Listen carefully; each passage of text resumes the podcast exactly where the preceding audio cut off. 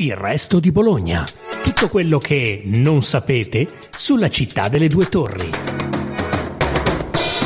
Buongiorno a tutti, sono Benedetta Cucci e questo è un nuovo episodio del podcast Il resto di Bologna.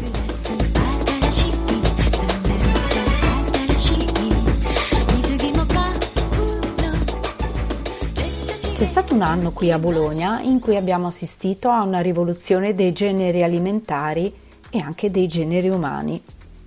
È stato il 2014, quasi dieci anni fa, e i bolognesi videro coi loro occhi una trasformazione che i più fortunati, i viaggiatori, insomma, avevano ammirato già nelle grandi capitali del mondo. Un mercato popolare diventava epicentro anche della ristorazione. Diventava un mercato gastronomico, come la Boccheria di Barcellona, il Borough Market di Londra, il Ferry Building Marketplace di San Francisco, il mercato del pesce Tsukiji di Tokyo, il Tor Wellern di Copenaghen. Alle bancarelle di frutta e verdura, che a inizio Novecento venivano definite treccole, si affiancavano piccoli ristoranti o meglio bistrò categoria che si amava tanto negli anni 10 del 2000 perché faceva così parigino, più eleganti insomma delle osterie. Quella rivoluzione di cui sto parlando accadde al mercato delle erbe di via Ugo Bassi, che negli anni era diventato un po' triste, tanti banchetti chiudevano, i proprietari vendevano. Ricordo bene quando nel 2010 Rehabitat, organismo di rigenerazione del territorio, gruppo di architetti, artisti, DJ, teatranti, animarono gli spazi tra via Ogobassi e via Belvedere con piccole incursioni artistiche e interventi a sorpresa, ma anche un'attività di ricerca sull'identità del mercato per cercare di riportarlo all'attenzione dei bolognesi. Poi il piccolo miracolo, nel 2014 il via libera a una nuova era che veniva inaugurata dall'apertura di Altro, ampio progetto dedicato al cibo all'interno del mercato. Così scrivevano le cronache del tempo. Grande folla ieri sera al mercato delle erbe per l'inaugurazione di Altro. La piazza dei sapori ospitata nella struttura di Viogo Bassi, che da domani dalle 9 del mattino alle 23 proporrà diverse proposte alimentari da assaporare in compagnia o in beata solitudine, dalla colazione all'aperitivo fino a tardi.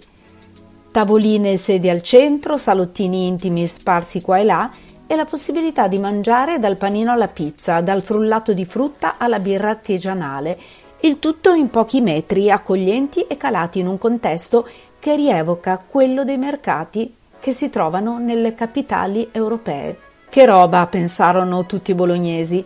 Finalmente anche qui aria nuova.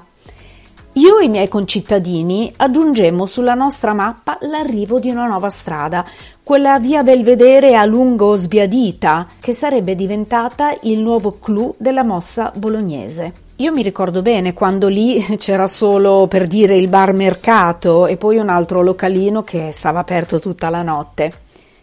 Ah sì, poi anche di via San Gervaso, la laterale, si iniziò a parlare. Pian piano arrivarono enoteche indipendenti, nuovi format asiatici, baretti, nuovi negozietti, anche una pizzeria, un vegano e poi le crescentine. Ma se noi abbiamo gioito così tanto, vi assicuro che il mercato delle erbe, proprio negli anni 10 del Novecento, era stato sotto i riflettori e già fonte di meraviglia per i bolognesi perché aveva trovato una nuova casa e da Piazza Maggiore, dove storicamente c'era il mercato di Bologna, che si espandeva in vari posti, era stato spostato dove lo troviamo ora, progettato nel 1910 da Arturo Carpi e Luigi Mellucci, ingegnere. All'interno dell'edificio presero posto le treccole, tipiche bancarelle di generi alimentari e l'argomento era stato davvero dibattuto. Niente di diverso, possiamo proprio dire, da quello che succede ora con i grandi cambiamenti urbani. Fanno sempre arrabbiare, poi dopo un po' diventano abitudine e la storia va avanti tra malumori e gioie.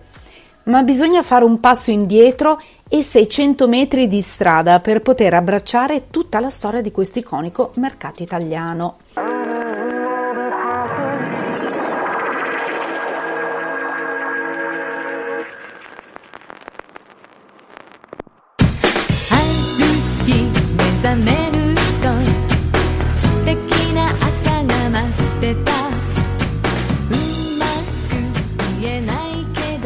Eccoci in Piazza Maggiore, prima del 1900, dove un tempo aveva casa il mercato delle erbe. È l'8 maggio 1877 e quel giorno la cartolina del centro cambierà completamente. Per il bene del decoro urbano, il mercato delle erbe o de Platea è trasferito da Piazza Maggiore in parte al Prato di San Francesco e in parte nella seliciata di Strada Maggiore, poi Piazza Aldrovandi. Nelle due località viene costruita una semplice tettoia in legno, un grottesco baraccone, secondo il Testoni, per contenere 439 posteggianti. Scompaiono dal centro, non senza vivaci proteste, le tradizionali bancarelle delle treccole, trecli, con le ceste della frutta e della verdura allineate su sedie, scranne, senza spalliera. Non si vedono più le contadine in fila davanti al sagrato di San Petronio con i canestri carichi di burro e di ricotta appoggiati alle anche. Sono trasferite infine le baracche lungo il fronte del Palazzo del Podestà, in cui tanti piccoli sacchi di granaglie facevano quadrato attorno alle bilance a staffa, stadere, dei venditori. I banchi che non trattano generi alimentari, i venditori di badili e roncole di fronte al comune o quelli di pentole e tegami all'ingresso delle pescherie vecchie, sono accomodati in piazza 8 agosto. Daranno vita al mercato settimanale della piazzola, distesa sterminata di bancarelle e tende a padiglione, e regno dei cantimbanchi e degli imbonitori.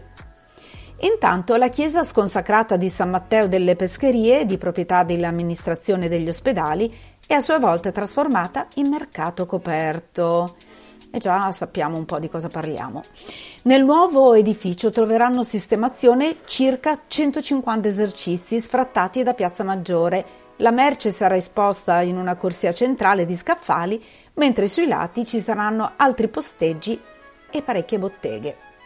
Lo spostamento del complesso di indecorose trabacche che ingombravano la Piazza Maggiore per diversi giorni la settimana fu finalmente attuato nel 1877, dopo essere stato soggetto di accesi dibattiti fin dai primi mesi della partenza del legato pontificio.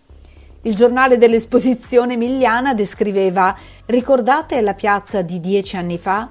Uno Zola bolognese avrebbe potuto trovarvi argomento ad un romanzo sul ventre di Bologna. La piazza monumentale era tutta quanta un gigantesco mercato, Guardandola dall'alto non si vedevano che baracche allineate, strette le une sulle altre, che lasciavano appena un piccolo sentiero per dare sfogo alla folla. Dalle prime ore del mattino al meriggio la confusione era indescrivibile. Il chiasso assordante, ecco l'emporio, il bazar gigantesco e mostruoso del mercato d'allora. Ma se questo spettacolo era sommamente caratteristico, ecco, era altrettanto indecente, bisognava sopprimerlo. Ecco il progresso. Nel corso del Novecento, soprattutto a causa di una parziale distruzione durante la Seconda Guerra Mondiale, il mercato, nato come quello di mezzo per portare via le treccole dalla piazza, avrebbe subito delle modifiche e avrebbe riaperto nel 1949. Lo spostamento dei mercati, insomma, fu, nel caso di quello delle erbe, una costruzione ex novo, come già ho detto, con un'architettura particolare, una pianta a croce greca e una copertura di ferro e vetro che richiamava uno stile classicheggiante e si serviva di elementi funzionali e decorativi in grado di coniugare l'estetica alle necessità d'uso degli spazi. Altro particolare sostanziale del mercato è quello della collocazione all'interno del centro storico di Bologna. Il suo posizionamento apparve subito strategico, così vicino ad esempio alla piazza Malpighi.